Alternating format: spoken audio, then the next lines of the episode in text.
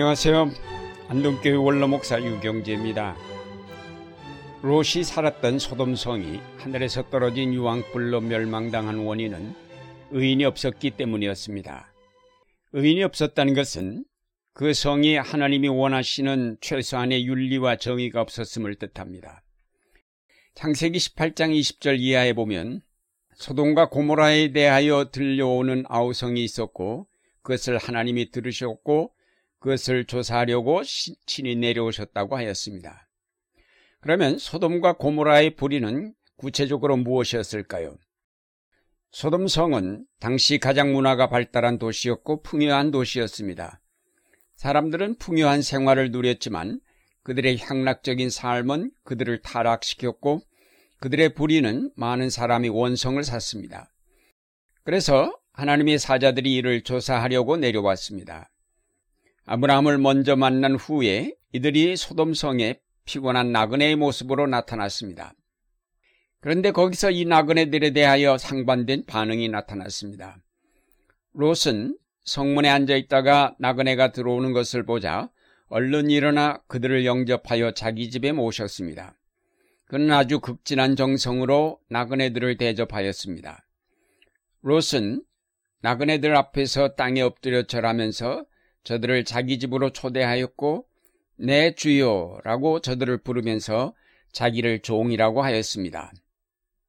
롯의 과장된 행동을 통해서 창세기 저자는 이스라엘 독자들에게 나그네 대접의 중요성을 강조하였습니다. 나그네는 천사라는 인식이 이스라엘 백성 사이에서는 뿌리 내리고 있었다고 보아야 할 것입니다. 그러나 이런 롯과는 달리 소돔성 사람들은 그 손님들이 잠자리에 들려고 할 때에 늙은이 젊은이 할 것 없이 모두 몰려와서 롯의 집을 에워싸고 롯을 부르면서 소리 질렀습니다. 이 저녁에 내게 온 사람이 어디 있느냐? 이끌어내라. 우리가 그들을 상관하리라. 창세기 19장의 문맥을 자세히 살펴볼 때 이 말의 뜻은 성도독의 문란 그 자체보다는 다른 곳에 강조점이 있음을 알 수 있습니다. 즉 소돔성 주민들은 나그네를 영접하기를 원치 않았습니다. 창세기 저자는 소돔성 주민들의 이기주의와 전혀 나그네를 영접지 않으려는 배타성과 타인들의 인격을 존중하지 않는 아나 무인격의 반도덕성을 드러내어 비판하는데 그 초점을 맞추었습니다. 이것이 바로 이 성의 멸망의 직접적인 원인임을 지적하고 있습니다. 창세기는 나그네 대접의 중요성을 좀 더 극단적인 사실을 들어 강조하였습니다. 롯이 밖으로 나가 소란을 떨고 있는 소돔성 사람들을 향하여 말하였습니다. 내 형제들아 악을 행치 말라. 내게 남자를 가까이 아니한 두 딸이 있노라. 청컨대 내가 그들을 너희에게로 이끌어 내리니 너희 눈에 좋은 대로 그들에게 행하고 이 사람들은 내 집에 들어왔은즉 이 사람에게는 아무 짓도 하지 말라. 손님을 보호하려고 자기 딸까지도 희생하겠다는 것입니다. 이런 극단적인 예를 통하여 창세기 저자는 나그네 대접 내지는 이웃사랑이 얼마나 중요한가를 강조하였습니다. 그러나 주민들은 이런 롯의 제안을 거부하고 문을 깨치려 하였습니다. 주민들의 악함을 말해줍니다.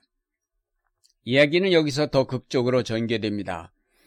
이 사람들이 롯을 끌어들이고 주민들의 눈을 어둡게 하여 헤매게 만들고는 자신들의 신분을 밝혔습니다.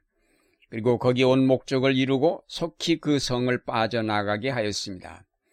그러자 그 성은 하늘에서 비처럼 쏟아져 내린 유황과 불로 말미암아 완전히 폐허가 되어버리고 말았습니다. 소돔과 고모라 성 멸망의 이야기에서 우리가 주목할 것은 낯선 나그네를 지극히 정성스럽게 영접한 롯은 그의 가족과 더불어 구원함을 받았지만 반대로 그 나그네들을 영접하지 않고 모멸을 주었던 소돔성은 멸망당하였다는 교훈입니다. 나그네를 대접한다는 것, 도움이 필요한 대책 없는 길손에게 구체적인 도움을 준다는 것, 강도 만나 길바닥에 쓰러진 이웃을 돕는 것, 이것은 진실로 나그네로 있어 보지 않은 자나 강도를 만나 길바닥에 버려져 있어 보지 아니한 자에게 있어서는 별로 실감나지 않는 하나의 하찮은 도덕일 수도 있을 것입니다. 그러나 떠돌이 나그네로서 서러움 속에서 고난을 밥 먹듯 하며 그들의 전생을 살아온 하나님의 택한 백성인 이스라엘 사람들, 눌림받고 매를 맞아 천대받는 생활을 피부로 경험해온 고난을 먹고 살아온 이스라엘 유랑민들에게 있어서는 이웃을 내 몸처럼 사랑하라는 말씀은 곧 최선의 경건이요 율법이었습니다. 갈 길은 어둡고 잠자리는 없고 춥고 배고픈 나그네. 이 나그네를 환대하는 것 이것이 바로 최선의 도덕이요 윤리요 그들의 종교 그 자체였습니다. 이 도덕과 윤리가 무너지면 인간 사회의 모든 구조가 무너지고 붕괴된다고 그들은 믿었습니다. 이것이 그들의 기본 신앙이었습니다.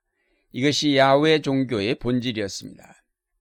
그러므로 구약에 나타난 히브리인의 신앙은 약한 자를 사랑하는 것, 즉 과부와 고아와 나그네, 그리고 눌림받는 모든 종류의 인간을 사랑하는 것, 이것이 하나님의 뜻을 이루는 유일한 길이라고 보았습니다. 그러나 소돔성 사람들은 이러한 하나님의 뜻을 철저히 짓밟아 역행하였습니다. 이런 천인공노할 인간 이기주의의 잔인성과 자기 사랑의 잔악성의 극치를 목격한 하나님과 그의 사자들은 소돔과 고모라에 대하여 들려온 아우성이 거짓이 아니고 참이라는 것을 확인할 수 있었습니다.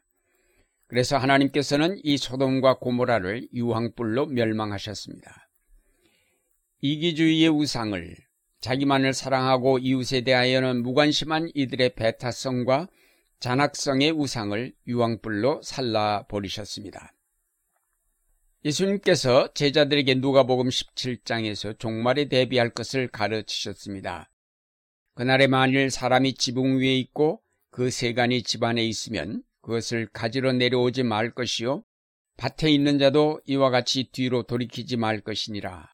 못 말씀하시면서 롯의 철을 생각하라고 하셨습니다. 이기적인 소돔성의 멸망을 떨쳐버리지 못하고 미련을 두었던 롯의 아내는 소금 기둥이 되어버렸습니다. 종말에 우리가 가져야 할 지혜는 재물에 미련을 두어 집안으로 가지러 들어가는 것이 아니라 그 모두를 버리고 종말을 준비하는 일임을 주님은 우리에게 가르쳐 주셨습니다.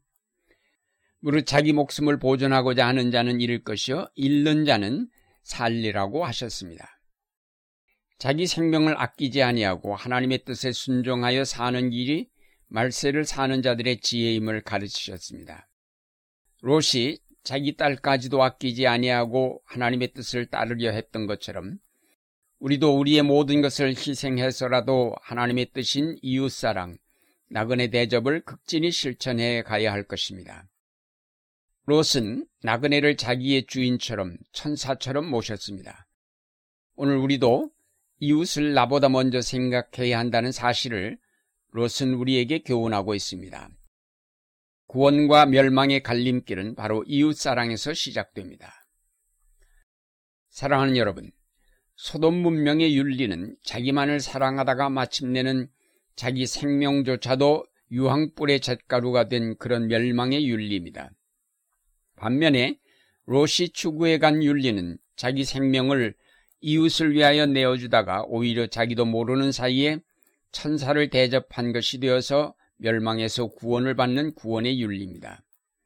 이제 종말을 사는 우리가 할 일은 어리석은 부자처럼 창고를 늘려 짓고 거기다가 가득히 양식을 쌓아 놓는 일이 아니라 그 창고 문을 열고 배고픈 이웃에게 그 곡식을 나누는 일입니다. 이기주의를 바탕으로 세워진 문명은 결국은 파멸에 이를 수밖에 없다는 사실을 우리는 분명히 인식해야 할 것입니다. 오늘날 경제 발전과 그 위에 쌓아올린 모든 문명은 이기주의에 바탕한 소돔성의 문명입니다. 이것은 언젠가는 무너질 수밖에 없습니다. 이제 우리는 이웃사랑의 윤리를 기초로 하여 다시 새로운 문명을 이룩해 가야 할 것입니다. 거기에 하나님의 나라가 이루어질 것이기 때문입니다.